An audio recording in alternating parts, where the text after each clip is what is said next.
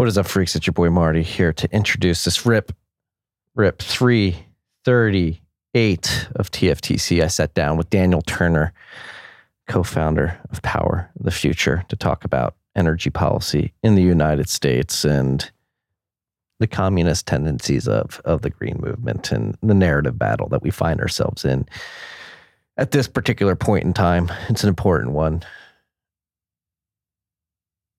We really need to get over the climate hysteria and the green transition hysteria. Lives depend on it. I think Daniel highlights some very key points and inconsistencies of, of the narrative that's being point, put out there, stated end goals and actual results that don't seem to compute. This was brought to you by our good friends at Unchained Capital. I mean, I'm sure if your freaks are listening to this today, you're aware of the news going on at Celsius and other um, yield farming lending platforms. I mean, this is why Unchained is a significantly better product. I mean, Unchained has a lending platform that is not going to rehypothecate your Bitcoin, and you can know this because they use Bitcoin's native multi-sig properties. It allows you to hold a key to, to have some visibility into in the wallet that your Bitcoin is held in, so you know that if you're paying back your loan, if you have sufficient margin, uh, you're going to be able to get your Bitcoin back at the end of the day because you know it's not being rehypothecated out, which seems to be happening at, at Celsius with their blow up. Um, even if you don't want to engage in collateral, you don't want to use leverage. Um, you don't want to use your Bitcoin as collateral to get a loan. Unchained has other incredible products. Their Vault, which again leverages two or three multi-sig, allows you to eliminate single points of failure in your custody model. Single sig wallets holding all your Bitcoin on an exchange. Uh, Unchained's Vault product helps you eliminate that single single point of failure. It's a two or three multi-sig. You hold two keys. Unchained holds one. You always have control over your U T X Os. Their concierge team is here to take you from zero to having a vault set up with a thousand cuck bucks worth of sats in the vault. Tell them T F T C sent you. You're going to get fifty dollars off if you're a wealthy individual, if you're somebody who's got a lot of Bitcoin, if you're a business looking to put Bitcoin on the balance sheet and you want to hold your own keys, call the concierge team at Unchained, unchained.com slash concierge. Check it out. Check out everything they got going on. New and exciting products on the way too. Just a little teaser. Just a little teaser. Uh, this rip was also brought to you by our good friends at Braiins. Price is dumping. Whew. Hash price is dumping too. If you have an ASIC out there, you have it plugged in, and it's compatible with Braiins O S Plus firmware, which is an auto-tuning firmware that allows you to produce more hash and thus more sats. If you're in this hash price environment and you have an ASIC that's compatible with Braiins and you're not running Braiins on that ASIC, you're an idiot. Straight up idiot, leaving sats on the table. You need to be making as many sats as possible in this low hash price environment. You are an irresponsible operator of your mining operation. If you have an ASIC and you're not running Braiins on it, don't be an idiot. Do you you don't want to be an idiot? When your mom look at you and say, "Hey, idiot, you're not running Braiins. Download it now." No, you don't. You want to go to mom and say, "Mom, I'm running Braiins." She say, pat you on the head. You're like, I know, I know, I raised a very smart, sophisticated gentleman running Braiins on his on his ASIC." Go to Braiins dot com, B R A I I N S dot com. Become a sophisticated gentleman. Don't be an idiot. Don't leave sats on the table. Hash price is at like ten cents. You get as much revenue as possible. Make it fucking happen. This was also brought to you by our good friends at Hodl Hodl. Hodl Hodl here. They're bringing you a peer-to-peer exchange, peer-to-peer lending platform, and they're running one of the most high-signal Bitcoin conferences of the year in Riga, Latvia, September third and fourth. Uh, there'll be events all week. The Baltic Honey Badger Conference is back, baby. Baby, it's back. I missed twenty twenty, twenty twenty-one, twenty twenty-two. We're all going to meet in Riga, Latvia, September third and fourth. And that whole week, there will be events. Uh, it's a cypherpunk movement for passionate Bitcoiners. It's Bitcoin only. There's going to be a bunch of key ple- players there. And again, it's going to be a whole Riga Bitcoin week. Jack Mallers is going to be there. Adam Back's going to be there. Saylor's going to be there. Myself, Matt Odell. It's going to be great. Go to baltic honey badger dot com. Think about meeting us all down in Riga, Latvia later this summer, at the end of the summer. I think Hodl Hodl might have some announcements as well. Be on the lookout. If you want to go use their peer-to-peer exchange, hodl hodl dot com. If you want to use their lending platform, lend dot hodl hodl dot com. Both products are no K Y C, no A M L, peer-to-peer. Great way to stack without the purview of the state over you. This rip was also brought to you by our good friends at Join CrowdHealth. Oh, that's the website, join crowd health dot com slash T F T C is what you can use. This is a great way to opt out of an inexpensive, faceless, emotionless health insurance industry. CrowdHealth is here to provide you with an alternative, and they're implementing a Bitcoin strategy as well. So basically what you do when you join CrowdHealth, you sign up and you have a monthly fee that you pay. That fee goes to a dedicated bank account that you control. At the end of the day, if you want to leave uh, CrowdHealth, uh, you can take the money from that bank account that you've been accumulating and take it. It's yours. Um, but at the end of the day, you're decentralizing your healthcare. Uh, you build that account up, and if you ever have a medical expense, you bring your bill to CrowdHealth.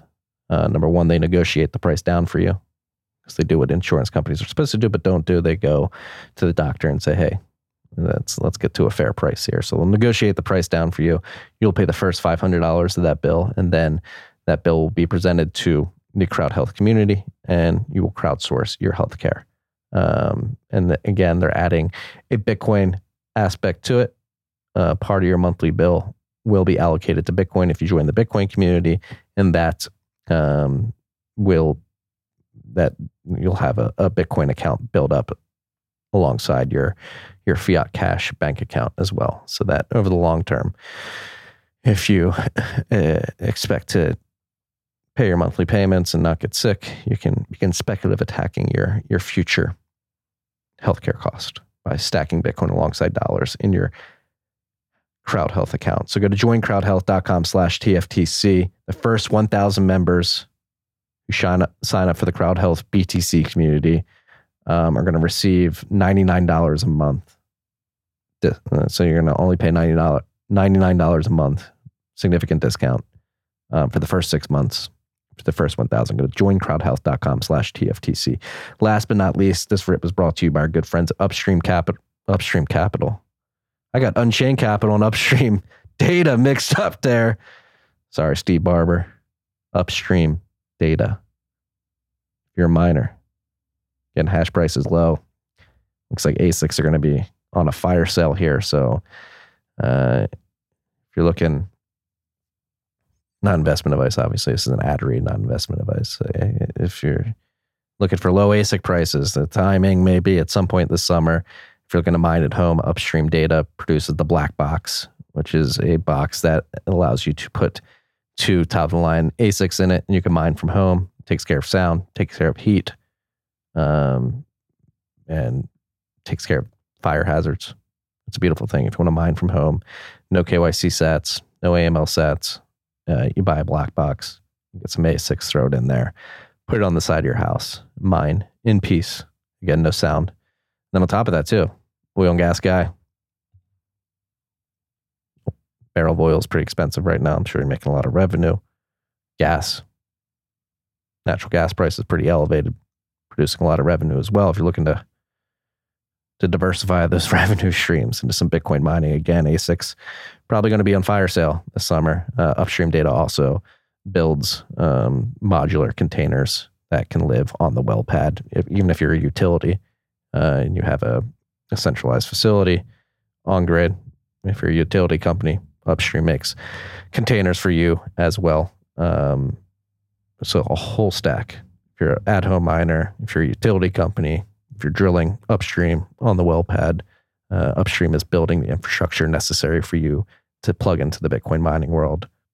Could be a great opportunity this summer. I am an Upstream Data customer myself. I own a hash hut, fifty kilowatt hash hut um, with the generator. So that they produce a container for me.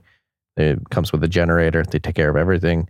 Uh, and I essentially uh, am part owner of a natural gas, stranded natural gas well somewhere in the United States. Bought the hash hut, plugged it into this well, put the A SICs in.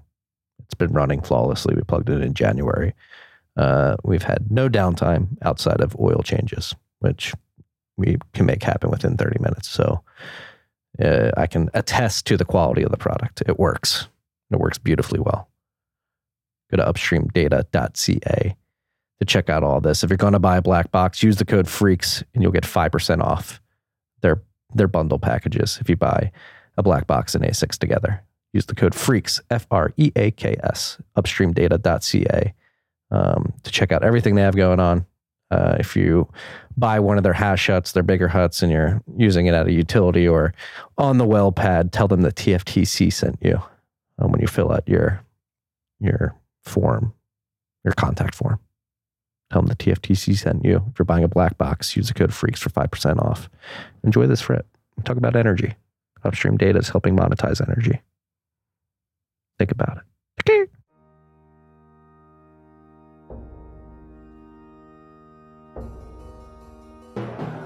You've had a dynamic where money's become freer than free.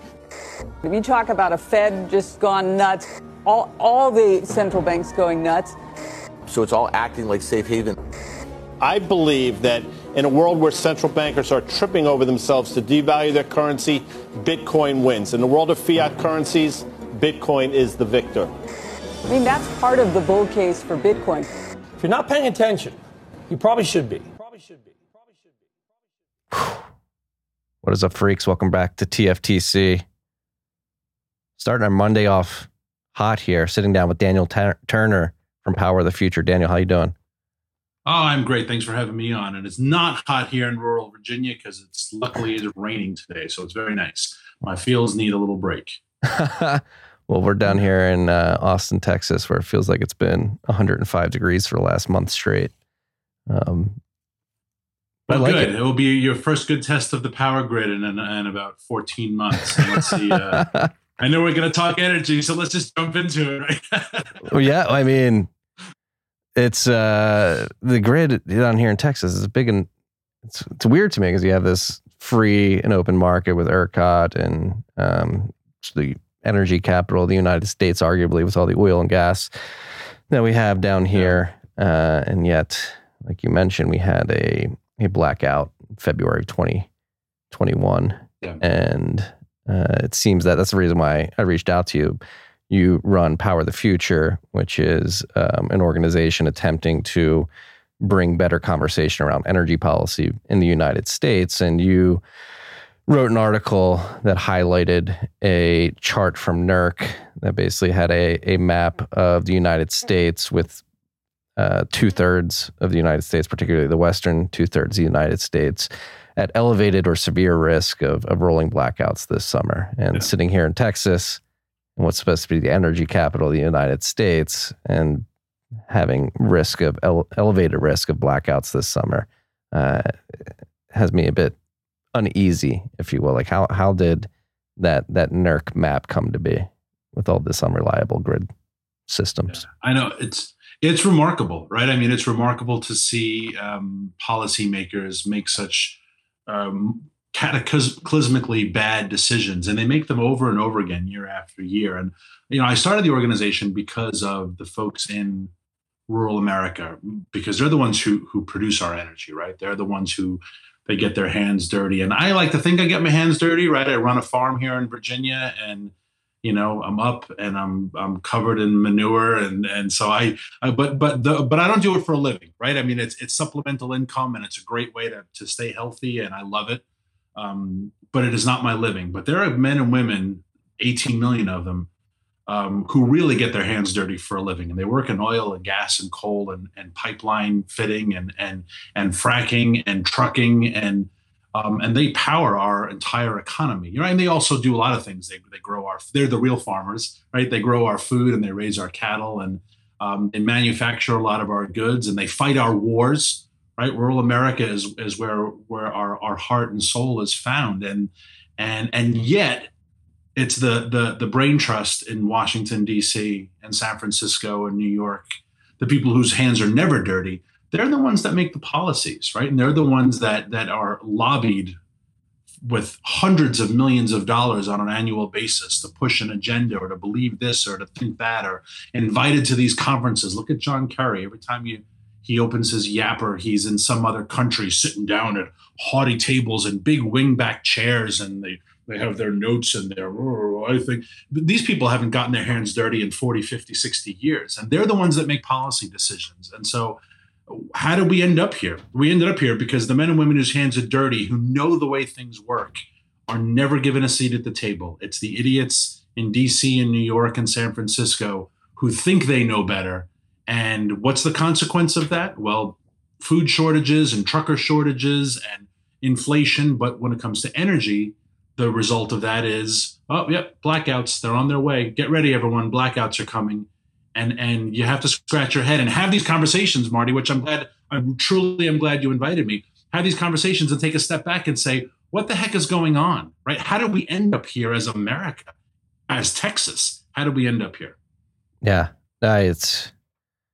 It's something that perplexed me. So I, I don't know if you know the full history of this podcast, but this is a Bitcoin podcast. And uh, we talk a lot about energy here because of the Bitcoin mining energy, or excuse me, industry, which is very energy intensive. I myself have, have mining uh, operations and um, work professionally in that space as well. And, and it's just over the last four or five years, particularly the the Bitcoin mining industry has mm. been getting picked on for for using too much energy. And that, so that sent me personally down a rabbit hole. I was like, all right, when yeah. is this really bad?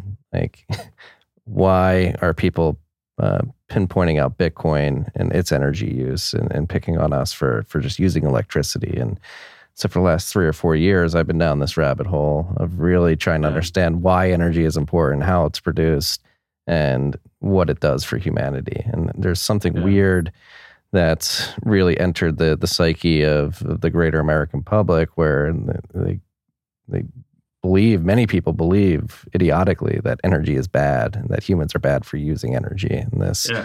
this mimetic force that has been thrust on us probably for the last two decades, starting with Al Gore and the great climate change debate, um, has really just made people completely illiterate when it comes to energy, how it's produced, how it's delivered, why yeah. it's important.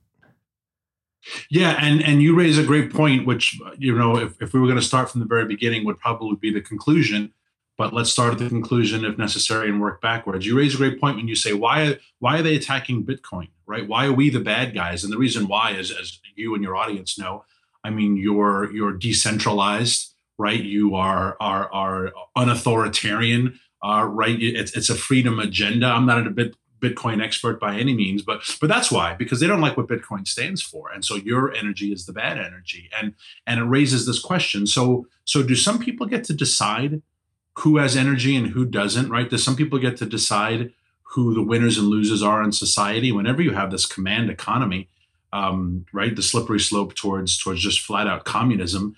Heck, we see that with Biden's executive order to produce solar panels, right? I mean, he's using the Defense Production Act as if we're in a war, because according to him, we are in a war. A war against climate change is the greatest existential threat mankind's facing. Ask his generals, right? You want to say, what general told you that, Biden? And are they not paying attention to China? Um, but anyway, th- that is the war, the bit, the, the the climate change war, and um, and so he's get to use the Defense Production Act, and so we have a command economy. So you could use energy for that, because that's good energy.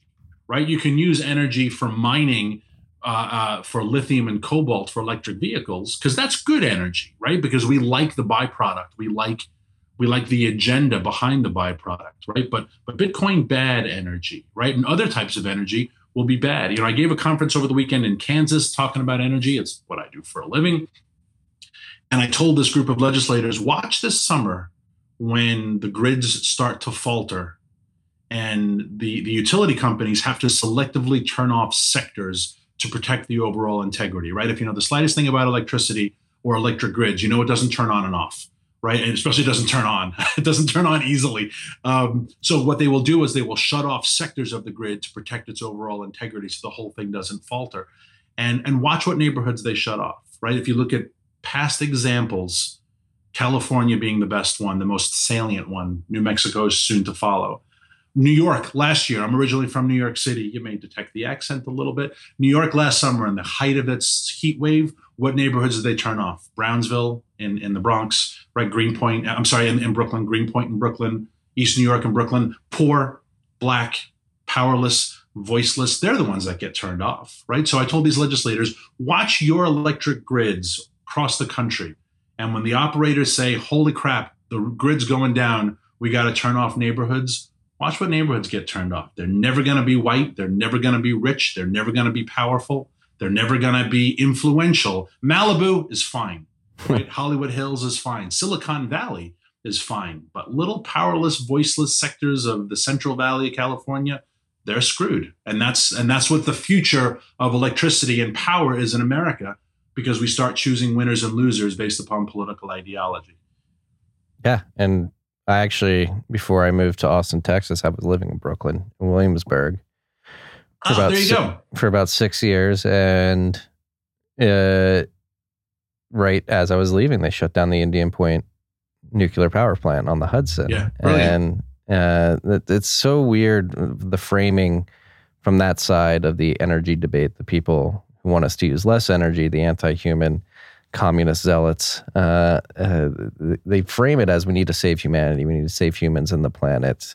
Uh, and and uh, we need to enact these policies, particularly anti-fossil fuel policies, because fossil fuels are polluting and hurting the poor the most. However, uh, they, they'll say that, but when they implement their policy, particularly in New York, when they shut down Indian Point Power Plant, the the results of that policy are higher electricity costs for poor, which is uh, one of their most vital uh, month-to-month expenses. And then, as you just yeah. mentioned, the uh, increased probability or possibility of their electricity being shut off.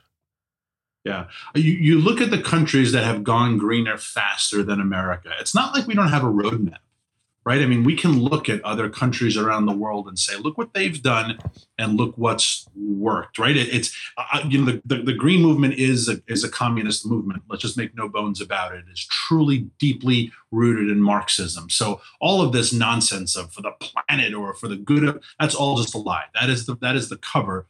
But it, the communists, all they need to do is look at history and say, where has it worked? Right. But no, we're going to try it because this time, right, ask the true believer, this time it will be the right communism and we'll make it succeed. You know, Hugo Chavez was convinced of that.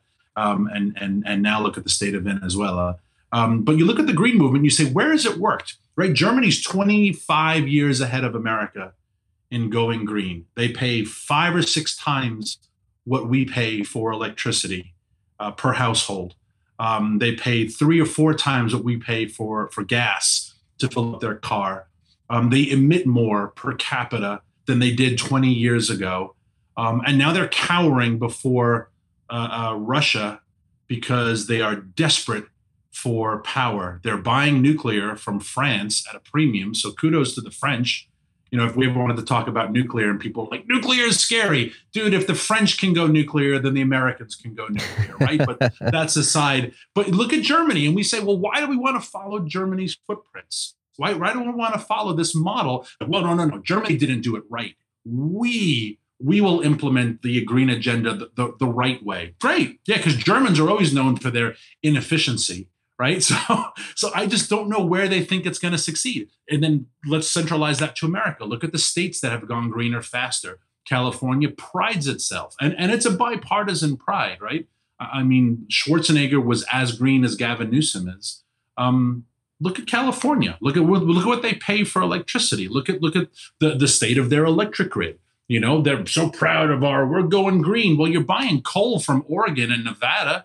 You're just paying those states more money to keep your your your, your state electric grid afloat, right? You're turning off poor neighborhoods. You have brownouts and blackouts in the middle of Dodgers games because you can't, you don't have enough power to run the city at nighttime during the summer. So why do we want to follow California's model? And you want to talk about bipartisan stupidity. This is going to get me in trouble, but you have to say it. Your state where you live now, the great state of Texas, it was Republican governors who bought into the, by X year, we got to go twenty-five percent renewable because somehow in my head, I have been convinced by the Greens that fossil fuels are bad. Just a little bit, right? Like just a little bit to say, you know what, we probably should go green by twenty twenty-five or twenty thirty. And why? Why? Well, you know, it's it's good for, I, I will never buy any of those premises. This whole lie of renewables are clean, net zero by twenty thirty, carbon neutral. Those are all made up lies of the left, and the right embraces that, that language. And then we try to play these games on their terms. And whenever you play the game with someone else's rules, you're always going to lose. And that's and, and Texas is losing. Quite frankly, I hate to say it. Texas is losing and they're going to lose. And you know who's going to lose the most? The two hundred forty-six people who died last year in those storms because they died of the elements, because their government failed them and they are nameless. I don't know one of their names, and I do this for a living, and I don't know one of their names, but I bet you their family knows their names, and no one built them a statue, and no one looted Macy's and burnt down the police station as a result. No one rioted. Just two hundred forty-six people, we say, oh, wow, that's tragic. That old lady froze to death in her home because we bought into the belief that fossil fuels are bad. Ah, no, once in a lifetime storm. And if we go green faster, Marty, we'll prevent it. It's, you can see why I don't shut up about these things, because the more you dive into them, just the angrier, but the more committed you have to get, committed to defeat them. Yes. No, I... I... These policies are dangerous, number one. They're putting lives at risk. And then number two, I really love that you said, do not accept their frame. Do not play that by their rules. We need to no.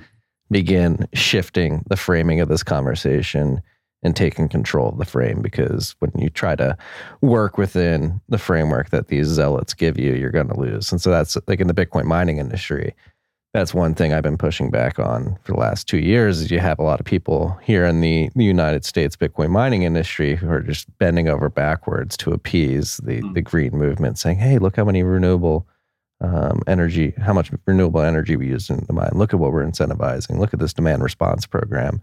And I, like you said at the beginning of the episode, like nothing that you say you can use one hundred percent solar power to mine Bitcoin, and they'll just come at you and say, well, that should be used for something else eventually. Like nothing yeah. will ever be good enough for these people. And then with Texas yep. particularly too, like like you mentioned, so these, these green transition policies started with like Rick Perry, and then George Bush was pushing it behind the scenes as well. So yeah, it is a bipartisan issue. And I think with wind and solar, particularly here in Texas, it's like Rick Perry and George Bush just trying to grift off of credits that they could get. and and like they, I don't even think they care about the green meme. I think they care about the the grift around um, like renewable credits and, and the subsidies yeah, that come and, with it. And it gets them off. It gets the, the, the renewables crowd off their back. And that's what, if you're running for office, ultimately, you know, you have to try to appease people on the other side to just get rid of that constituency. So it's easy as a fossil fuel loving Texan to say, well, let's just throw them an olive branch, right? Let's just, let's just give them. And, and that is, you know, there's a great radio host in your state who's, a, who's also a friend of mine, Jesse Kelly.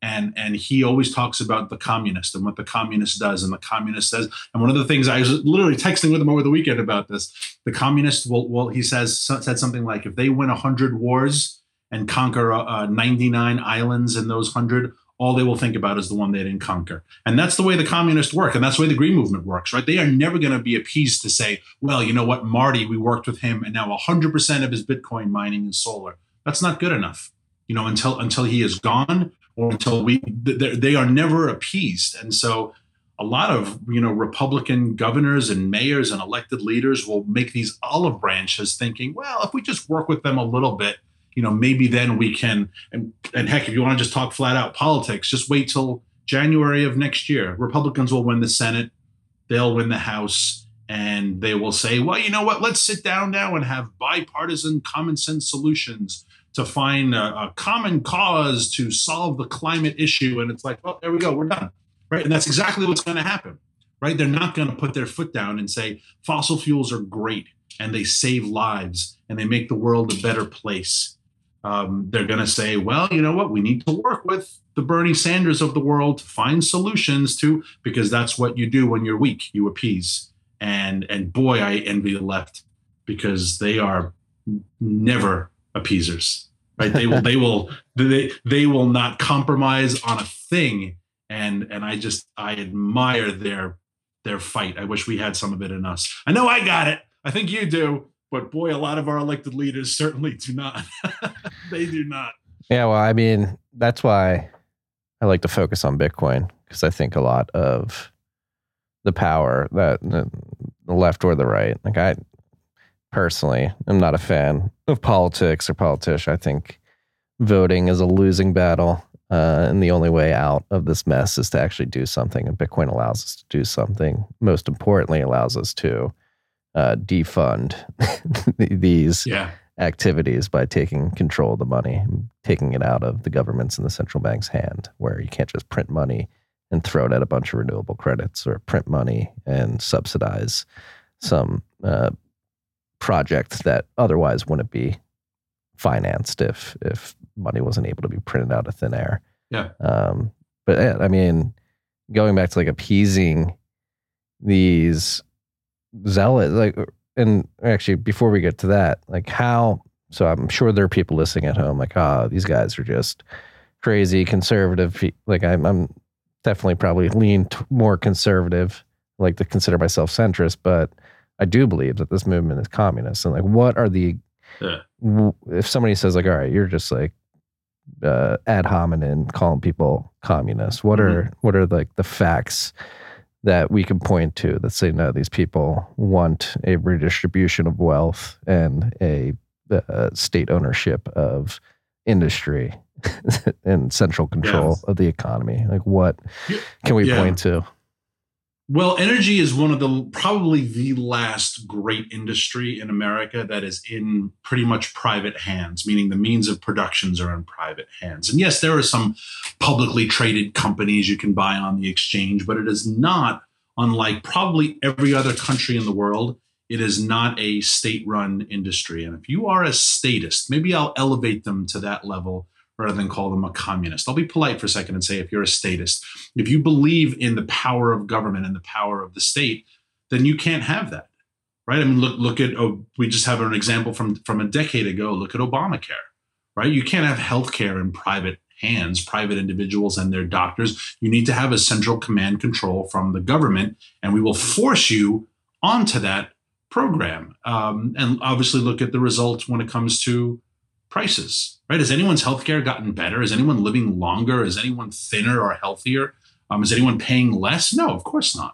You know, if if if, if healthcare as as in terms of, of real medicine is, has has been the same, but prices have tripled, right? And that's what happens when the state gets involved. So so the first proof of that is, or the first reason why I call them communists or statists, is because they cannot allow this industry to exist in the hands of the private sector. The way you get it out of the hands of the private sector is to implement the alternative, and that is the green agenda. There has been really no um, private sector mass wind or solar interest ever.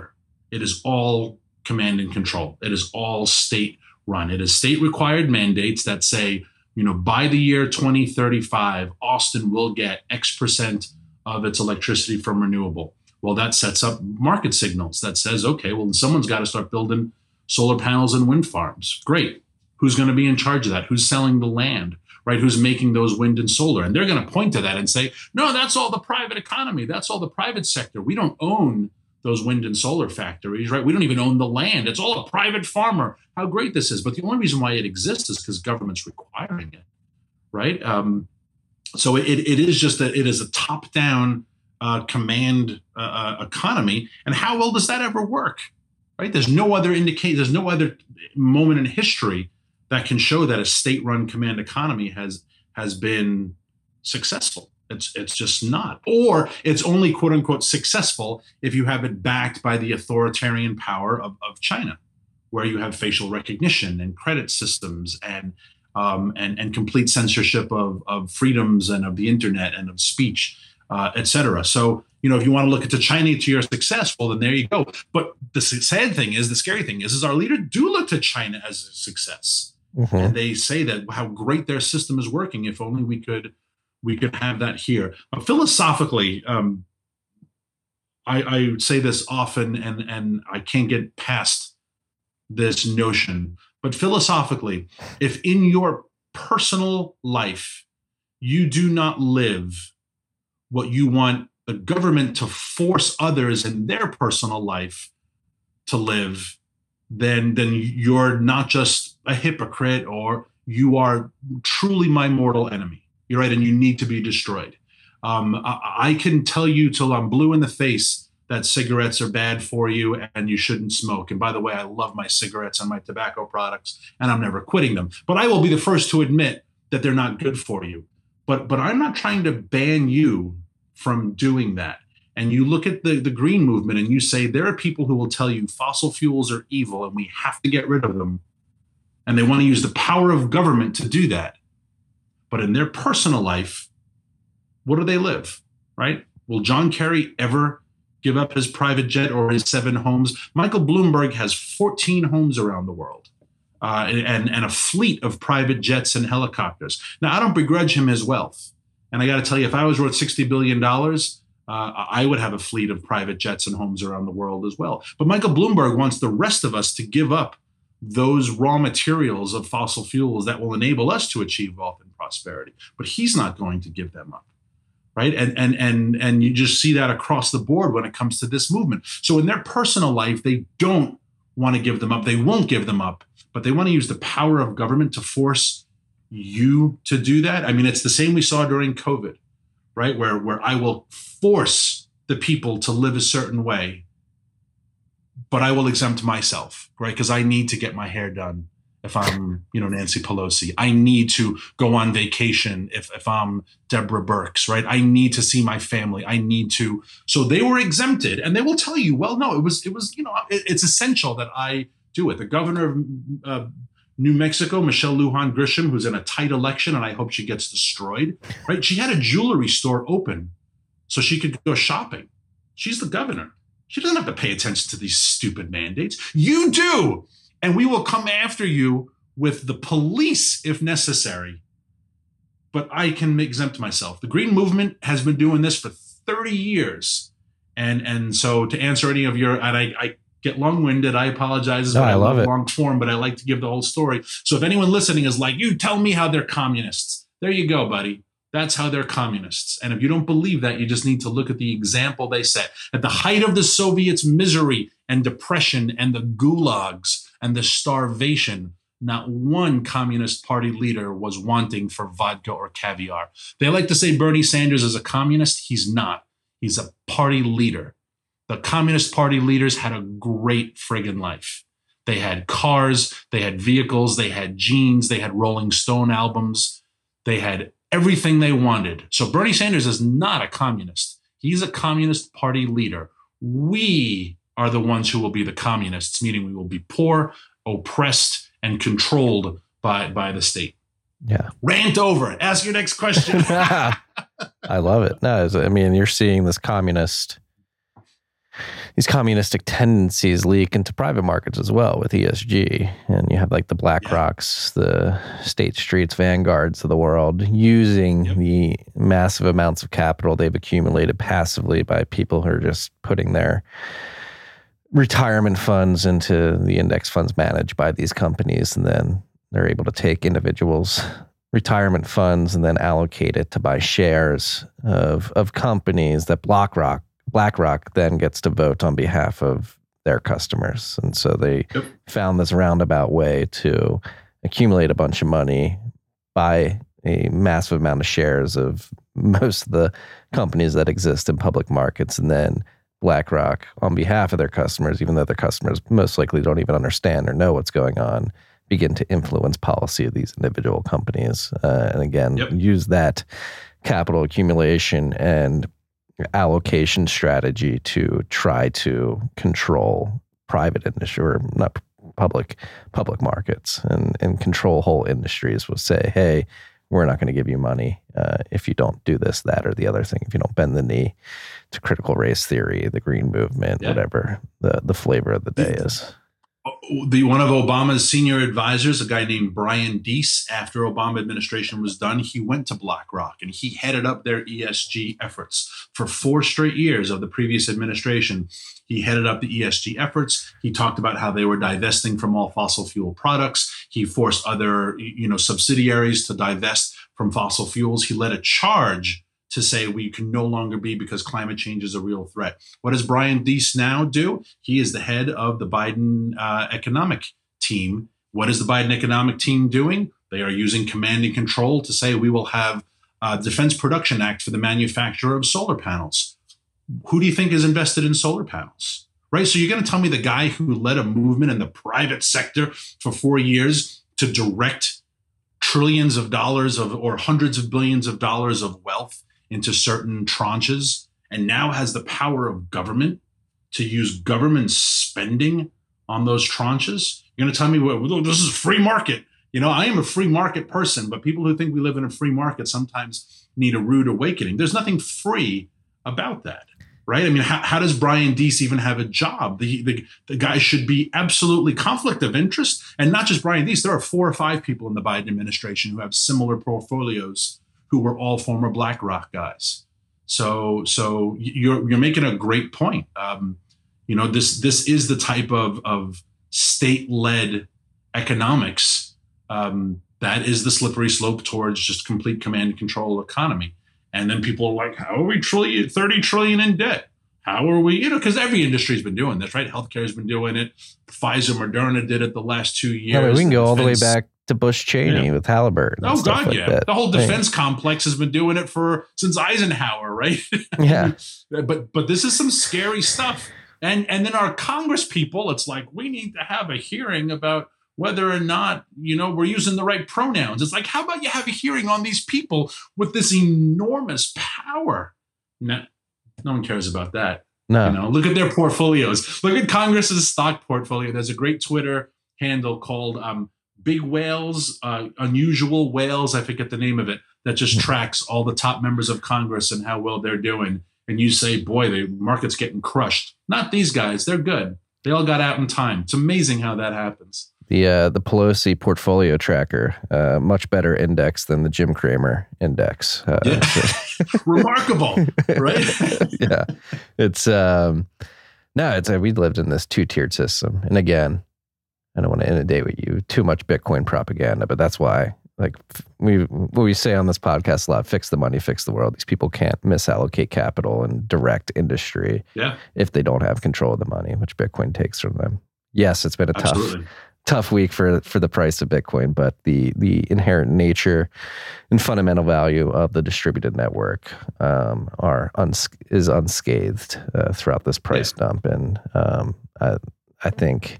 If we're ever, I, you just go back to Friedrich Hayek, um, we're never going to fix the money until we find a sly roundabout way to take it from the hands of the government. And that's what Bitcoin is. No. Once we get the money out of the hands of the government, we be, can begin to act like adults and actually allocate capital efficiently and properly and not have these mi- mixed price signals enter the market via yeah. money printing and Look, government and, handouts. Anyone dumping on, on Bitcoin this week or Ethereum, and I do own both, um, you know, your argument would be valid if every other market and, and and and and industry wasn't tanking simultaneously.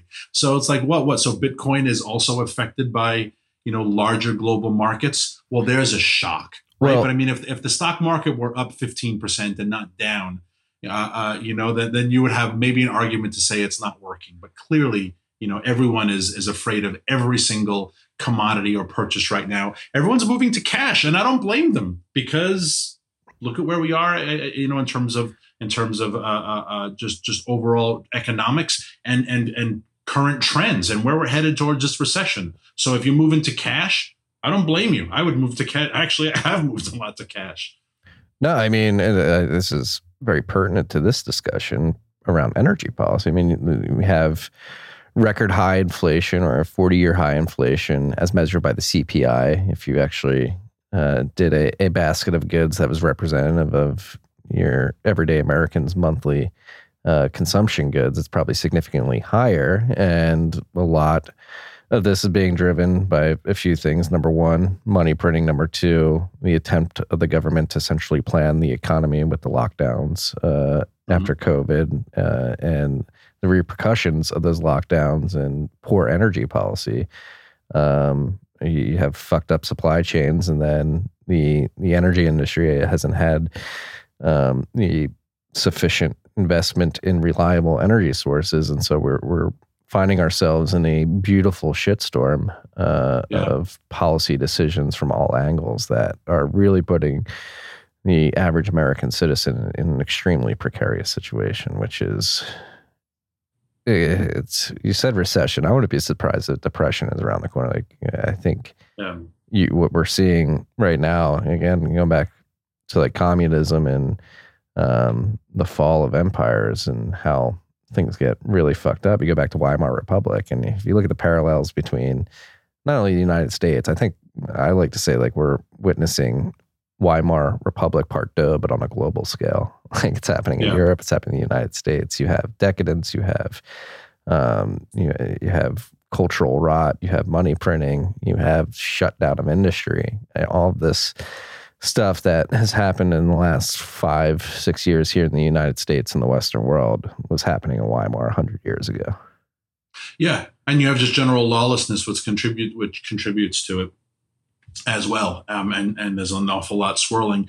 Um, our, our elected leaders lack empathy. And I don't mean that in like the the the, the, the modern sense of, of uh, wokeness, um, but but in the sense that, look, it wasn't my shop that was burned down, but as an elected person who represents that district, I have to understand that for the people who own that shop or live on that street, that that it's a huge deal. And I need to find, you know, if government is a problem, if government could propose a solution, if I'm not an anarchist, I, I really am not.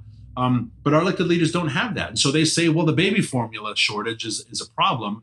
But I mean, it's not really a problem for them because they don't have a shortage. You know, I, you probably know something about baby formula as a dad, right? I mean, you probably feel it differently um, than than someone who doesn't have kids or someone who isn't well connected. Nancy Pelosi prides herself on like her nine thousand grandkids. Did any of them have a baby formula shortage? And if they did, you know, she would be addressing it from the podium.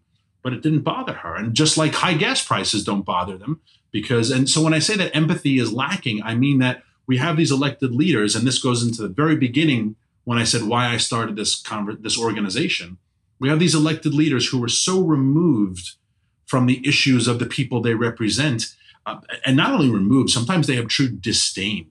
I mean, you look at folks running for office right now, and I am in the political space. I know you're you're not political, but I am in this space, and I have to follow this for a living. But you look at the folks who are running for office, and you look at the, almost the contempt they have for who makes up their state. You know, they they want to represent San Francisco. They want to represent New York. They want a cosmopolitan. Remember, they called Obama's maskless sixtieth birthday party a sophisticated audience. Mm-hmm. They want sophisticated constituents. But a lot of Americans aren't sophisticated in their terms. They're hardworking, blue-collar people with dirty hands who like beer and they like their local barbecue joint and they go to church and they just want to be left the hell alone on their land with their trucks and their guns. And and their elected leaders hate them for that. And so how do we change that? We change it by controlling the money, right? We change it by controlling the energy. We can change it by controlling the healthcare. And then when things don't work out for them and we ship their jobs to Mexico or to China, or we'll, what do we say? Learn to code, right? You, you, you, you, you need to find the new, you know what, I was I was in the process of starting this organization because I knew it needed it. I, I could I could feel the vacuum and it was bothering me so much. And there was one of those World Economic Forum meetings and I was watching it because I like to torture myself. Um, that's why I'm a Giants fan. Uh, uh, I like to torture myself, and I was watching it. And Michael Bloomberg and Christine Lagarde were were on the panel with, I think it was Strauss-Kahn at the time, before he was arrested for yeah before he um, got he, yeah raping exactly. people. And and and they were talking about you know climate change, and they're all. And Michael Bloomberg talked about the coal miners, you know, and and he said something like, "Well, you know what? We put murderers in prison." Um, you know, we get rid of people who do bad things. And look, coal miners, and I'll never forget this phrase, coal miners, we can find something else for them to do, but we need to. And then he went on. And of course, everyone in the audience all gave a polite applause.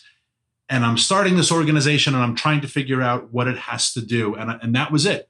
When I was like, when someone like Michael Bloomberg, who's worth sixty, seventy billion dollars, sits there with Christine Lagarde and, and, and Strauss-Kahn and says, we need to find something else for them to do. We, we the people on this stage, we the powerful, you know, something else. Do you look at your job, Marty, as something else, right? How many of people listening right now are like, I could do this or I could do something else. Just please, Michael Bloomberg, direct me what I should be doing. John Kerry, when he said, you know, the Keystone Pipeline guys, well, now they have a better option. They have a better option for a green job. And everyone clapped. And I thought, that's it. We can find something else for them. That's the empathy part. It's not us.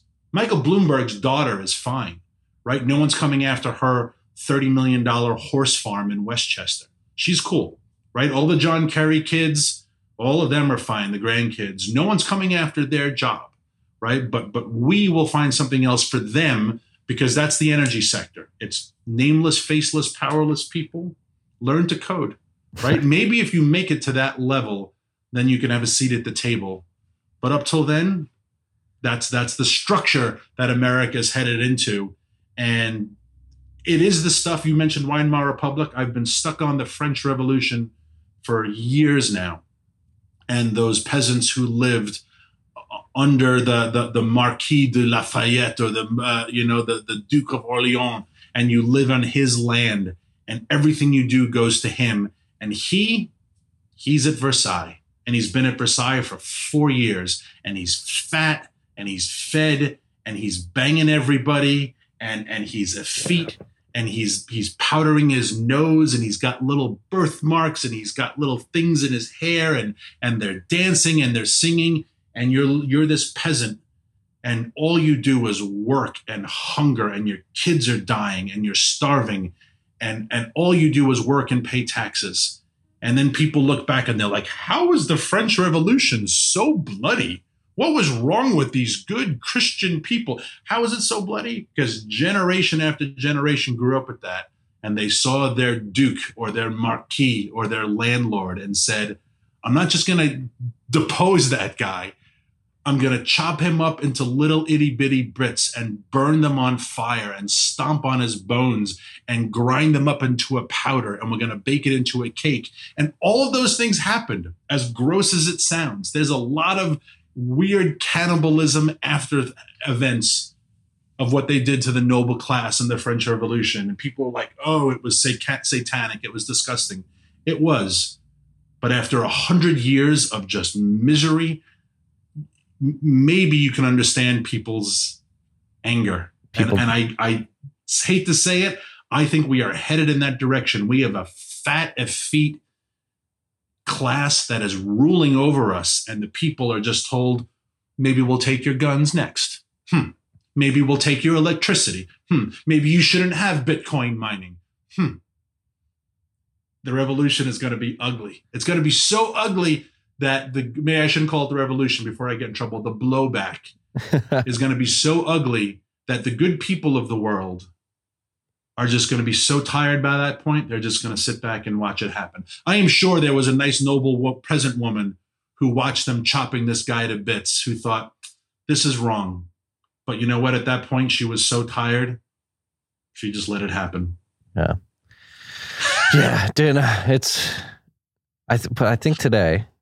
I like, I mean, I, I could definitely see the blowback. Like it is, I mean, we're seeing violence on the rise um, throughout the country.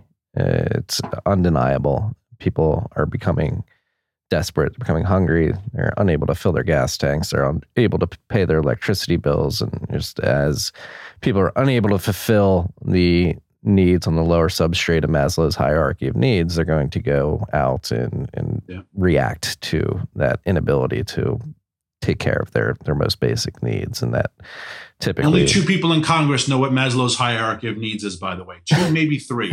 So right right now you've lost almost all of Congress, but I'll let you continue. No, it, it's, it's, you're creating the conditions. I mean, people are like, oh, these zealots, but like you're just, again, looking at history, understanding human nature, and like you're pushing... Yeah. people to the brink. And but one thing I do want to say, I do think uh, like going back to learn to code, I think one uh, comparing ourselves to like Weimar or the French Republic, one advantage that we have today in twenty twenty-two is this communication technology, about the ability that we're able to sit down here and have this conversation. I do think that uh, given that we live in the information age, that, and that we have tools like Bitcoin, um, a lot of the problems that existed in Weimar and French Republic were exacerbated by the fact that the the peasant class and the um, the poor classes in, the, in those civilizations didn't have any opt-out solutions, where um, they were forced to take the propaganda of the state that they were living under. They were forced to... Um, what only- if Twitter decides this podcast is way too dangerous and because it's it's potentially threatening? Then there we goes get, our communicate. What, you know? Yeah, then we That's get kicked the next off. Step. Then we get kicked off Twitter, but luckily we have podcasting, which is distributed via R S S feeds. Not, and so we not until they, they go to Google and M S N, M, uh, uh, uh, M S, oh, not M S N B C, uh, Microsoft Network, M S N, yeah. And they say, or Amazon Cloud Services, and they say, you know what, this Marty guy, he is a danger. And they're like, well, now you're deplatformed from that as well. Well, this, hey, this is so why Bitcoin's important. We're building, yeah, uh, we're building. So like, there's a thing called Podcasting two point oh, started by Adam Curry, who was the original inventor of the podcast. Uh, he invented podcasting. He runs his own podcast, No Agenda, still to this day, with John C. Dvorak. Um, and he he's building Podcasting two point oh, which is an iteration on the original podcasting platform. And podcasting as a medium is truly the the last bastion of decentralized distributed media, because yeah. it goes through an R S S feed. And he's found a way for, so let's say, God forbid, um, all the big tech companies say, all right, Marty's talking too much sense. We need to kick him off. We need to team up with PayPal, MasterCard, Visa, and cut off his ability to accept uh, payments from uh, advertisers or users who want to send him money. Um, Adam Curry and the team working on Podcasting two point oh has found a way to inject Bitcoin into the R S S feed. And so actually people are listening to this podcast right now, thousands uh, of individuals of the tens of thousands that listen to this show are using podcasting apps that are Podcasting two point oh compatible. So they're, they're streaming. And if, let's say you had a Bitcoin address, a Lightning Network address, I could plug it in Uh, specifically for this episode, and people, as they listen, if they're getting value from this conversation, they could stream sats, uh, little bits of Bitcoin to myself, yourself, my producer sitting um, behind the camera here automatically, and nobody can stop that. PayPal can't stop that. So in terms of creating a more robust and uh, distributed content distribution platform, Bitcoin enables that. It's being built out. And I do think, getting back to the point that led me on this diatribe, like we just need to win the information war. It's about narratives. And so going back to like learn yeah. to code, one of the most potent things that we can do with the communists and the green movement is just hold up a mirror and project. And so like learn to code is one of my favorite examples of that, because you have Bloomberg and all the, the, um, the rich elite, the ch- champagne socialists, the limousine socialists, like saying, yeah, just go learn to code. And then you had like the New York Times and all the the lapdog journalist um, like parroting that. Like, yeah, we're just going to teach everybody code, learn to code, learn to code. Like, and you had literally had like blue check mark journalists who would like hop into people's mentions who'd be like, hey, I, I'm, this is pretty messed up and I'm losing my my coal mining job or my job on the well pad in North Dakota. And like a journalist would just hop in and say, learn to code. Um, but again, the power of memes, the power of projection, when the media industry went through uh, a, a series of layoffs, all those like lower Uh, your average American, your blue-collar worker began to hop in their mentions, and the journalists were crying, woe is me, I got laid off from the New York Times. Everybody was in their yeah. mentions going, learn to code. And then they were like, oh, you guys are they being... They got banned off Twitter for saying that. That yeah. was considered illegal on Twitter. Yeah, yeah, but the highlights, it's like one of those things, you you, you yep. find a glitch in the matrix where it's like, hey, you can say this to us, but we can't say it to you. And that's yeah. the power. It is literally, we have to ridicule these people. We have to make fun of them because they're, they're idiots at the end of the day. They think they're... I, I, I go back and forth. Are they incompetent? Are they nefarious? I, it's probably a combination of the two. Um, yeah. But like, I think, again, framing, narrative, projecting, just hold up a mirror to these people. It, like you said, like John Kerry, you're Michael Bloomberg, you're flying private jets all over the world. You got multiple houses. You actually don't believe what you're preaching here. Um, yeah. And again, I don't begrudge them their wealth. You know, Bloomberg no. c- clearly created a product. He was, he was, you know, not from a wealthy family. He created a product and did very well for himself. And he's worth sixty billion dollars. Kudos. That's the American dream. Um, you know, John Kerry made his money a lot easier. It's I, I, I, Married. I'd love to find a rich widow, you know. um, catch up, catch up. Who I mean, knew? No catch offense, up. I am married. But you know, if someone came along, um, but but um, but, but when I mentioned like the lack of empathy, it's also, and you said, is it incompetence or is it really nefarious? The incompetence slash empathy is the thing that bothers me the most in the energy conversation. Um, Because I don't think our elected leaders understand how things are made and the millions of steps. It's that iPencil story, right? The From literally millions yeah. of transactions that had to happen um, for for us to enjoy or or purchase or participate in the economy. Um, and I think of an example, and I don't mean to dunk on uh, Congresswoman Ocasio-Cortez because she's easy to dunk on, but this is an example of this incompetence slash lack of empathy when she was just getting started and she was, you know, trying to make a name for herself uh, during the polar vortex uh, in New York City. So it must have, it was winter of, I guess it was nineteen. Um, she was doing an Instagram live, just like we're doing right now, except it was on Instagram. And she was cutting up fruit, making a fruit salad, talking to her viewers about how she was going to get rid of fossil fuels and how bad fossil fuels are and how the world's going to end because of climate change. And she didn't have the wherewithal or the, the to understand that like fruit in New York City in the polar vortex is only possible because of climate, uh, because of fossil fuels, not just the production, the manufacturing, the, the, the, the harvesting, the transportation. Um, but like you bought an, a, a mango, you know, at the store downstairs for whatever price you, at a price point you could afford, right? It's only because of, of, of fossil fuels and, and the whole internet streaming and the device you're streaming on and, and the millions of people watching you. Uh, so I look at that and I say, boy, fossil fuels are incredible. Um, she doesn't understand that it's only possible because of fossil fuels. And then the incompetence part is she thinks it's going to be easily replicated if we have this, this wind and solar world. But wind and solar doesn't replace the need for plastics. It doesn't replace the need for rubber. It doesn't replace the need for nylon and um, for, for, for microfibers, right? It doesn't replace the ability to mine the amount of copper and graphite and gold and lead and cadmium and nickel and cobalt and lithium and, and all these other metals and minerals and rare earths that we need to power my laptop right now, my cell phones that are sitting here, my... Right, like like that's yeah. So you you look at the fossil fuel world, and some people only see bad. That's the communists, and they say, "How can I take this over to put it in the place in place that the way I think it should be constructed?" Um, and I look at it and say, "Boy, this is incredible! Look, look at what fossil fuels have done for mankind.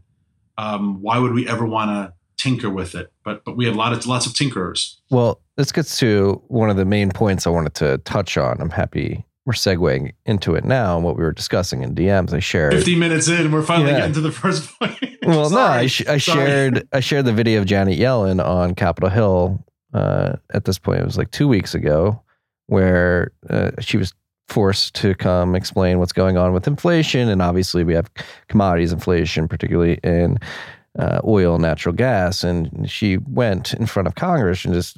Bold-faced lies. So what I'm trying to get to is like, we need to, again, talking about narrative framing, she went in front of Congress and said there was no way that the United States could have insulated ourselves from the shocks to the oil and gas supply chains that are emanating from uh, Russia and, and the war in Ukraine. There's nothing we could have done here to um, better prepare or make ourselves more energy independent, specifically around oil and gas.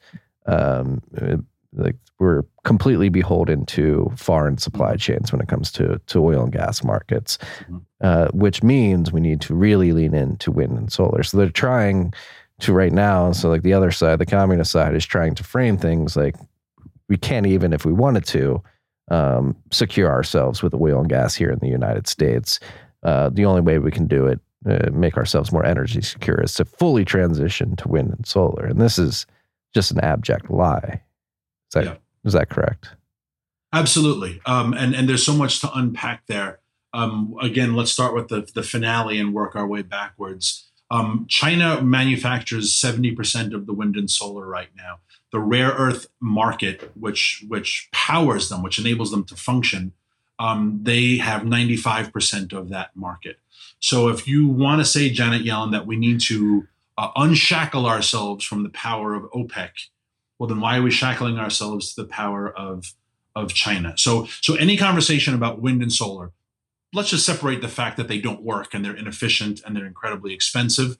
Uh, let's just pretend that they do work, right? If, if there's no conversation about American sovereignty and being unshackled from gl- larger geopolitical forces, if we don't make them here in America, and there's no effort to make them here in America. I've mentioned a couple times now the Defense Production Act authorization for solar panels. It, it still, it just gives a blank check to China, right? There's no effort to say, let's make them here. It's just, we need to buy more of them. We need to get more of them. So great. Um, you know, a lot more nine-year-old girls are going to be constricted into labor from those Uyghur camps to start making more solar panels because Joe Biden wants them. So, so right there is, is a big fallacy.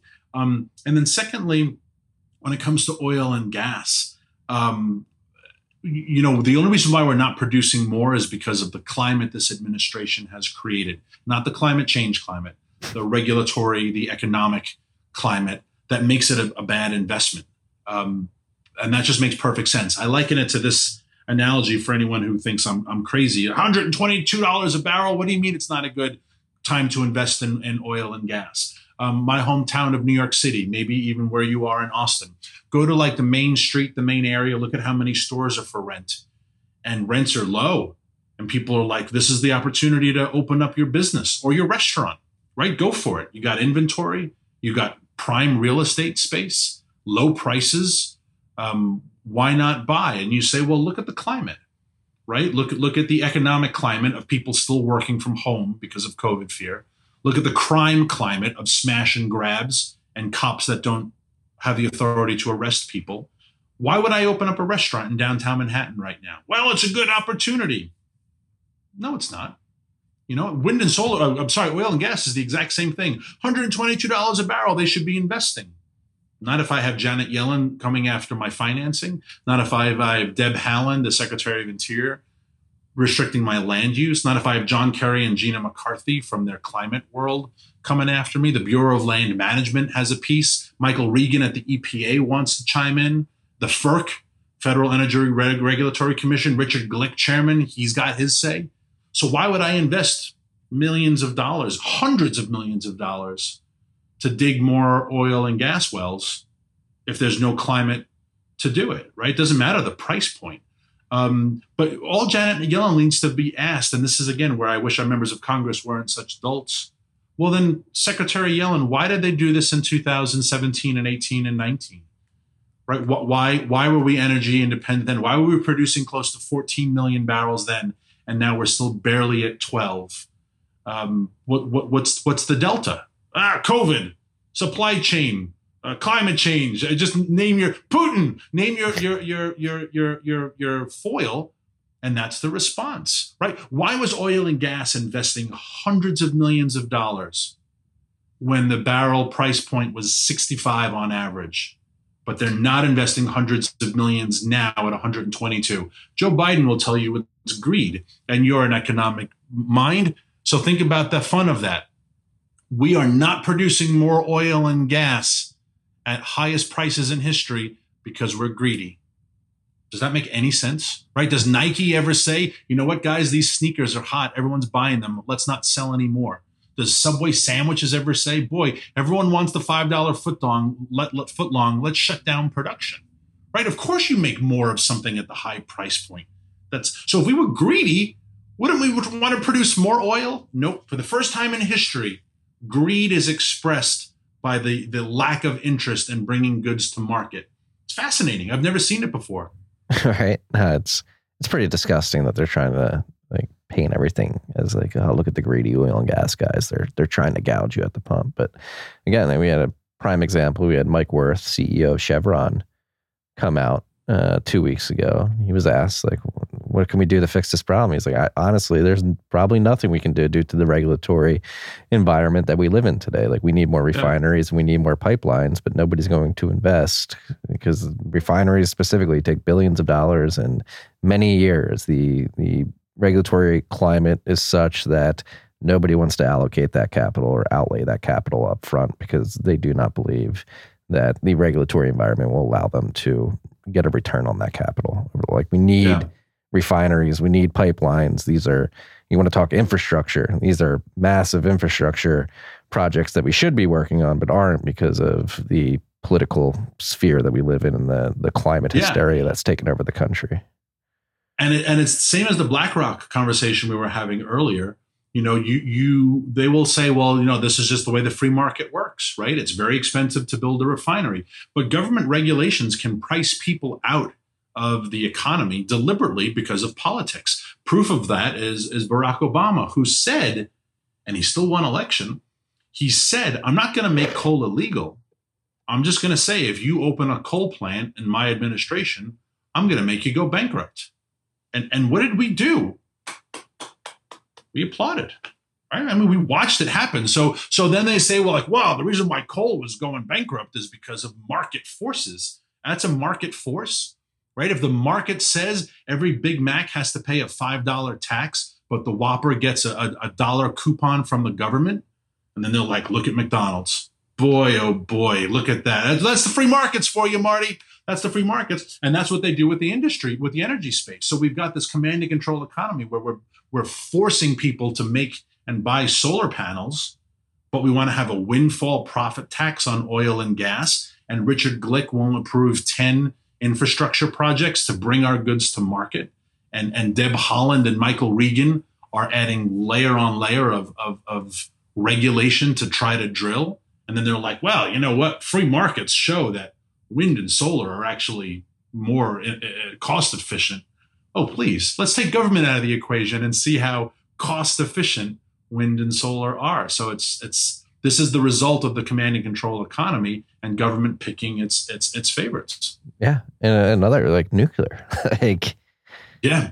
So it's been like fifty years since, or thirty decades. You can say that for certain. It's been decades since a new nuclear facility has been uh, approved here in the United States. It's purely re- regulatory. Nuclear energy is the most energy dense resource that we have on the planet, and yet.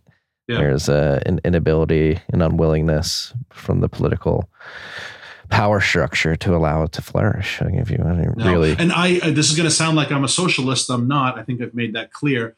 But but our energy sector should be so robust and so abundant that it should almost be free, right? Or, like electricity should almost be free in America if we had uh, uh, the ability to create nuclear plants and coal plants and natural gas plants. Um, it, it should be, it, it should be, it should be pennies because there is so much abundance of it. And then what would people do with that extra money, right? What would they, uh, what are people not doing with their money right now because they're trying to fill up their car? They're not getting Chinese takeout, right? They're not going to, uh, uh, uh, you know, vacation. They're not because they have, they have to pay for gas. Right. So this is where the inflation starts to eat up or the economy starts to fall into recession, I should say, because that extra money we're, we're not spending on, on other goods. And we have a consumer economy. Right. And and that's just that's that's how the way our economy functions. Uh, but not if you don't like the way the economy functions. So you would want people to spend their money on what you want them to spend it on. Um, again, the people ask me, and and you know, what what can we change to get oil prices down? They're never coming down while Biden is in office. Not because he's a bad guy or because he is, um, yes. um, but but not because of, you know, politics or because he's a Democrat. He's that too. Um, it's because he doesn't believe in freedom. And and if you believe in free markets, the, the miracle of the Trump administration, and let me sound like a Trump acolyte for a second when it comes to energy, the miracle of the Trump administration was not that we discovered a new oil or gas patch. We didn't invent a new technology or see it come online, you know, while he was in office. The miracle of the previous administration when it comes to energy is that he got out of the damn way. And when the free market is allowed to operate, it will produce more of a good for the greatest number of people possible at the lowest price point possible in the most efficient way possible. It's the way the, the markets will always work. Ask any sixteen-year-old girl who's gotten a nose job. You know, we didn't have plastic surgery abundantly forty years ago, but it's unregulated by government in the sense that there's no health insurance premiums. There's no, right? That's what LASIK. thirty years ago, only rich people could afford LASIK. Now, you get two for one specials. Why? Because insurance doesn't cover it. Comes out of pocket. And over time, it's available to more people for the greatest, uh, for the lowest possible point in the most efficient way possible. Energy is exactly the same. So the miracle of President Trump was that he just allowed it to happen. Joe Biden does not believe in freedom. He believes in government. And he thinks he and his cadre of folks sitting around the table can come up with a solution. Last Friday in the Port of Long Beach, he said, we can fix this, but we're just a couple votes short in the Senate. Government has the answer. And if only government had more power, they could, from the top down, bring it. He always makes fun of trickle down. There's no more top down than him. Go- they could come up with the solution that would benefit the most people. And those two competing philosophies of freedom versus government can never coexist. And so people say, well, what do we do to lower gas prices? Nothing, because Biden does not believe that freedom is the solution. And I think the previous administration showed that free markets in the energy spaces are allowed to operate. Look at what it did. For one dollar and eighty-six cents was the average gas price at one point in in America. The only way that's possible is if you believe in freedom. And Joe Biden does not believe in freedom. He believes in government. Yeah. The status, man, ruining the world.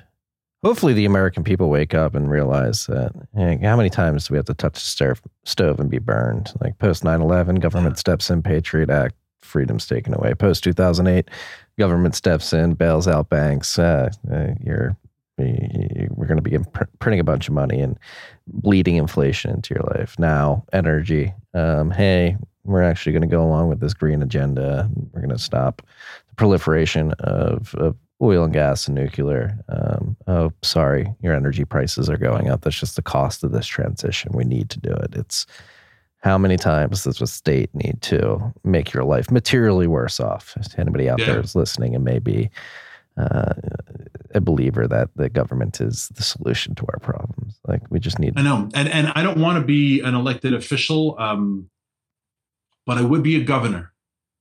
Um, not even the president, but I would be a governor, because if you look at your state and if you believe in federalism and the tenth amendment, and you believe that, you know, you could create the climate to make your state one of the greatest places in the world. Why people are flocking to Texas and Tennessee and, and Florida. And it's not a Republican Democrat thing. It's a freedom versus non-freedom thing. But imagine imagine a governor having, you know, the, the guts to say, we're building a refinery. And like, well, Greenpeace is going to sue. I don't care. I'm going to stop them. And this uh, the E P A is going to come in, screw them. You know, I, I, I have to go to Alaska a lot for this job. And I talked to the governor, you know, uh, uh, once or twice. And I and these people are forty-five hundred miles away.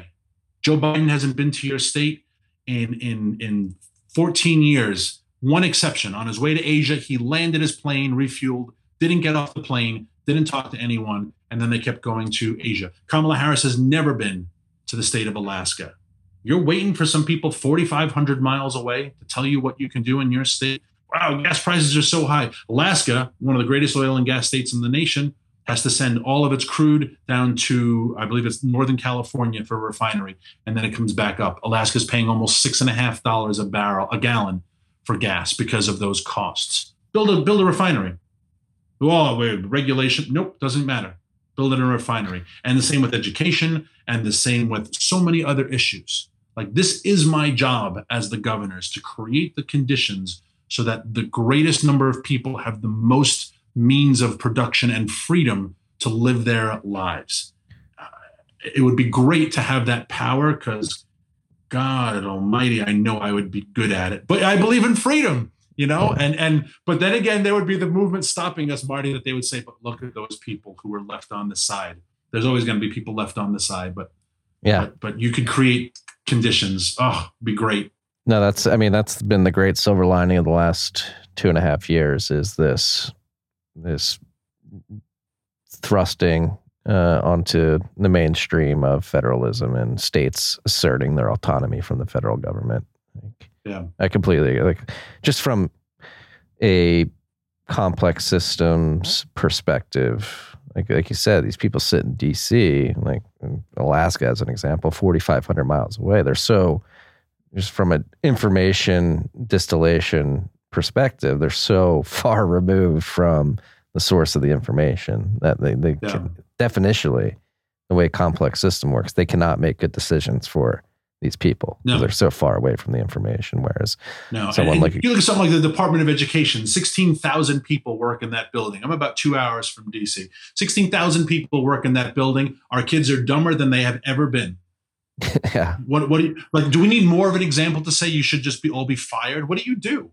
You know, well, we create the policies. Well, it's not working because everyone is dumb, right? I, I have bad news for you, but they are. Like, our kids are abysmally ill-educated, uh, shockingly ill-educated.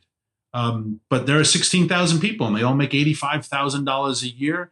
And, you know, the Department of Commerce, what are the thirty thousand people who, who, what do they do? Right. So when you say, like, I love that we're, you know, talking like decentralized. Well, I'm waiting for orders for my people in the great state. Imagine if I was the governor of the Commonwealth of Virginia. I'm not truly a Virginian. I've only lived here a couple of years. So I don't know if they'd ever be. Virginia is Virginia is very proud of Virginia. Um, but but I'm the governor of the great Commonwealth of Virginia. I'm waiting for some idiot in the Department of Education to tell me about educating my kids. Oh, no. You sixteen thousand morons are too busy celebrating Gina's birthday and you're in the conference room. I'll take care of my kids, and I'll take care of my people on energy, and I'll take care of my people on every other issue under the sun. Federalism is the only solution, I think, to our problems. Yeah.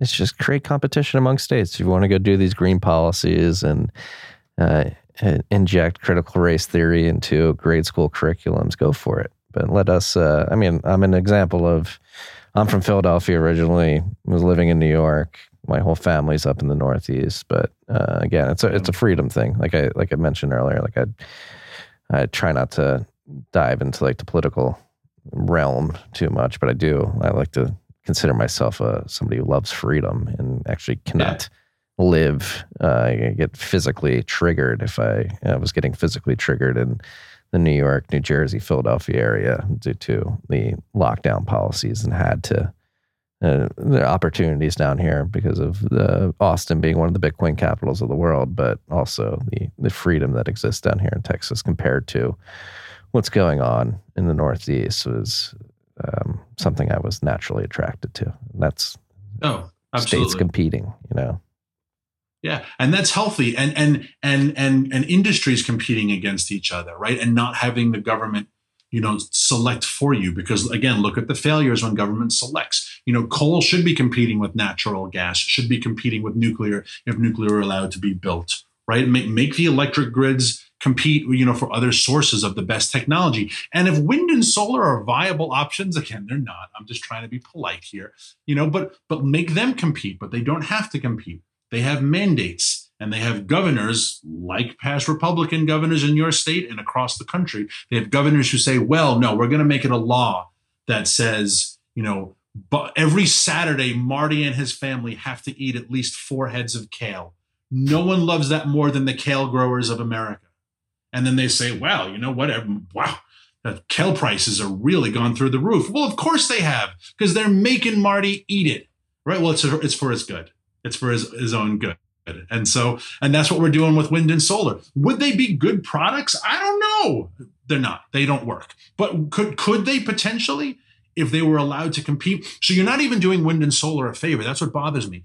You're, you, they will become an inferior product if they are not forced to compete against products that work, right? They, it will become an inferior. It will not have a, be a good technology. Competition makes you makes you better, right? But yeah. we're not even allowing that to happen because of mandates. You're gonna produce- so we're importing crappy co- solar panels from China because of mandates. Yeah, you're going to settle for like Soviet-style factory goods, which are just yeah. like it's yeah, and then yeah, and it's so nonsensical. Like again, wind and solar inherently unreliable because the wind doesn't always blow, the sun doesn't shine for half the day. And then like oh, the right. other thing, you're going to electrify, like the big electrify the economy meme, particularly with like car fleets. I was listening to the No Agenda podcast, which I mentioned earlier today. And like one thing John C. Dvorak like brought to my mind, and like nobody's ever really thought through. Imagine having a city like New York City, ten million people, and all the cars in the city were electric vehicles. Like it is literally impossible to create enough charging stations for all those cars to charge overnight. Like we will not be able to build the infrastructure. Yeah. Like I think Elon Musk said we need about five times the, gen- the, the current electricity production if we're going to have a truly electric vehicle fleet. And and these are serious questions, right? So, okay, we're going to we're, we're going to have all electric vehicles. That's the law that Biden wants to shove down our throats, and he's doing by executive order. Great. What does that require to the electric grid and to the electric grid and, and, and to transmission lines? Are we having that conversation? No. What does that require for rare earth and, and minerals uh, uh, uh, mining and, and raw materials, right? We need more copper. Every electric vehicle has around eighty pounds of copper. We yeah. need more copper than we have ever mined in the history of mankind. And we've been mining copper for around eight thousand years. We need more copper than we've ever mined in the history of mankind if we're going to have electric vehicles. Do we have serious conversations about copper mining? Absolutely not. Right. And so a, a five-year-old kid who opens a lemonade stand intrinsically understands he needs lemons. He just knows it. Right. Like I got to get just I want to open a lemonade stand, Dad. I know your kids are too young now, but just wait a couple of years. And boy, it's hot in Texas. They'll do well. Hopefully, you know, I, but he knows he needs lemons. We're making this electric vehicle thing required by law, and we're not looking at sourcing the raw materials necessary. Another proof that these people are just communists. There you go. That's yeah. proof because that's not serious economic thinking. No. And like, it's funny. It took this just offhand comment on this podcast I listened to on the ride to this conversation. Again, think of the land use. Like if you're going to go like a complete electric vehicle fleet, like the whole, all cities are just yeah. going to be, it's, you're bringing back phone booths and then adding an incredible amount of them on top of that, essentially with these charging stations. Like the, the pavements will be uh, rows of, of charging stations if you actually want to make this yeah. happen. Like that, how ugly is that? How inconvenient is that? What is the and yeah. what is the viability and, of actually getting that implemented? And land use for all of the wind and solar, right? That's one of the serious conversations we don't talk about, right? Your your wind farms in Texas, the biggest ones, are one hundred fifty thousand acres. Um, and there's not much more that happens on those wind farms. And it's funny, by the way, the environmentalists, when they're thrilled that you're building one hundred fifty thousand acres of, of wind farm, they never seem to find like a short-haired weasel habitat that's endangered, right? Like, so you want to drill a half mile on a half acre of land, and they always find some rare, you know, animal habitat that's endangered, or they find some sacred Native American, and, and this little half acre. Done. But we're going to build one hundred fifty thousand acres of wind turbine. Cool. Now, there's never anything sacred or rare. But anyway, how much land do we need for for for for, for this much wind and, and solar generation? The, so the largest farm there in Texas, uh, one hundred and so thousand acres, uh, it creates a, around a thousand uh, um, um, megawatts of, of of electricity. New York needs, on a good day, fourteen thousand. You know, which would be one point four gigawatts for those people who love Back to the Future. One, you know, fourteen thousand megawatts of electricity. So we need almost two and a half million acres of land of wind solar. Well, Brooklyn, where you lived, is sixty-five thousand acres. Queens, where I'm from, is around eighty thousand acres. Manhattan's around thirty thousand acres. So what borough are we bulldozing to build all of these solar wind wind turbines? It's basically Connecticut, right? Which is fine. No one likes Connecticut anyway. So just bulldoze all of Connecticut, and that's where we're going to get the wind. So that's a legit conversation. And then if the environmentalists say, well, no, we're just going to put it further and further away. Well, great. Run an electric cord, you know, a mile and see if it works. You know, just keep plugging in, you know, like extension cord to extension cord, and, and then put a lamp after a mile. Is it going to turn on? Probably not, because electricity dissipates over distance, right? Those are the laws of physics. So we're going to build a whole wind farm hundreds of miles away from New York City and just expect it to, it doesn't work that way. So these are just honest conversations we have to talk about, but we don't. So another yeah. proof they're communists. These conversations never happen. Yeah. You're just told wind and solar, shut up and wear your mask. Yeah. And that's where we are. And it's, I mean, once you try to play through the logical conclusion, if we were to attempt to do that, it's nonsensical. It's literally, you're going to pillage the earth for all its resources and yeah. take up all of its land in the process. It would be completely counterintuitive, or not counterintuitive, counterproductive to the end goal that you're stating, um, which is to save the environment. You literally have to yeah. destroy the environment to make this even possible.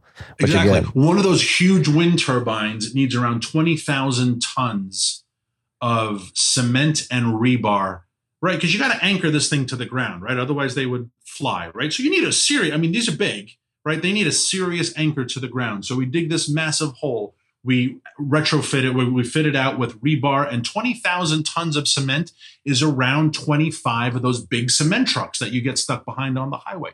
So we need twenty-five. How do we make cement? Well, the primary source is by burning coal, because you have to heat the aggregate to the right temperature. So we can burn coal to make cement, to put twenty-five cement trucks worth of stuff in the ground, to put up a wind turbine to make electricity. But we can't burn coal to make electricity. Okay, that's logical. How do you make solar panels, right? Well, the, the, the crystalline quartzite has to be heated to around fourteen hundred degrees to be put into a you know molten form, molten form uh, to make the solar panels, because it's quartz, right? It's quartz rock that has to be melted. Um, what burns at fourteen hundred degrees? Coal. So we can so we can burn coal to make solar panels to make electricity. But we can't burn coal to make electricity. You just explain that logic to me, right? Like, what, why is why is burning coal to make cement and solar panels good, but burning coal to make electricity is bad? If you believe in global climate change, right? If it's all connected, we're all one big world. Well, then isn't burning coal burning coal? Why don't we burn coal in an efficient way? Nope, can't burn coal. It's bad for the environment. These these are the conversations I have on a daily basis. And that's why I, I'm insane and I have no more hair, because I pulled it out, because this is the logic of the environmentalist. Well, and uh, the other thing with coal, too, like coal burning power facilities have become significantly, quote unquote, cleaner over time, too. Like, oh, God, there's a lot yeah. of scrubbing technology. Like, it's not as people think coal power generation. They think industrial era England with smog in the air and, and literal coal ash falling uh, on society and people having a terrible quality of air. But the technology that we've created re- in recent decades has allowed us to create cleaner emissions by burn- while burning coal, correct? Absolutely. Yeah. I, again, dirty is a phrase that the environmental left puts on us, and I don't embrace it, even though I sometimes say it. And they say, well, coal is it, it, it is cleaner now, and but it used to be dirty. I don't I don't buy those phrases, but I understand what you're saying. But I will not let the left choose my my my qualifiers and my adjectives. But we have, right? We have on everything. And wind and solar, they tell me, are clean. Again, but we're burning coal to make these technologies. We're literally digging up the dirt and pouring tons of, of, of cement and rebar into the earth, but that's somehow clean. When those crystal, when those crystalline quartzite panels break, because they break, because they're glass-ish, right? They leach co- toxic chemicals into groundwater. How come we don't ever have a conversation, a serious conversation about, about solar panel groundwater contamination? No, solar panels are are green. I got this lovely farm I have in here in Virginia. A lot of my gates are solar paneled. You get five days of snowfall and coverage, those gates are dead. That's one of my most annoying things, is to get out of the car and tround through the snow and find the solar panel thing and brush off the snow. But then they need to charge for a couple hours before they can operate. Now I'm manually opening and closing all of my gates and moving, et cetera, et cetera. We're going to have hundreds of thousands of acres of, of solar panels. Can they get covered in snow? Right? Can they get covered in dust? How are we cleaning these? These do they break? Right? What? So again, the wind doesn't always blow, the sun doesn't always shine, but things break. You know, wind turbines last ten years. Is, is, do people know that? Right? Do you think these guys think run indefinitely? Solar panels last around twelve years.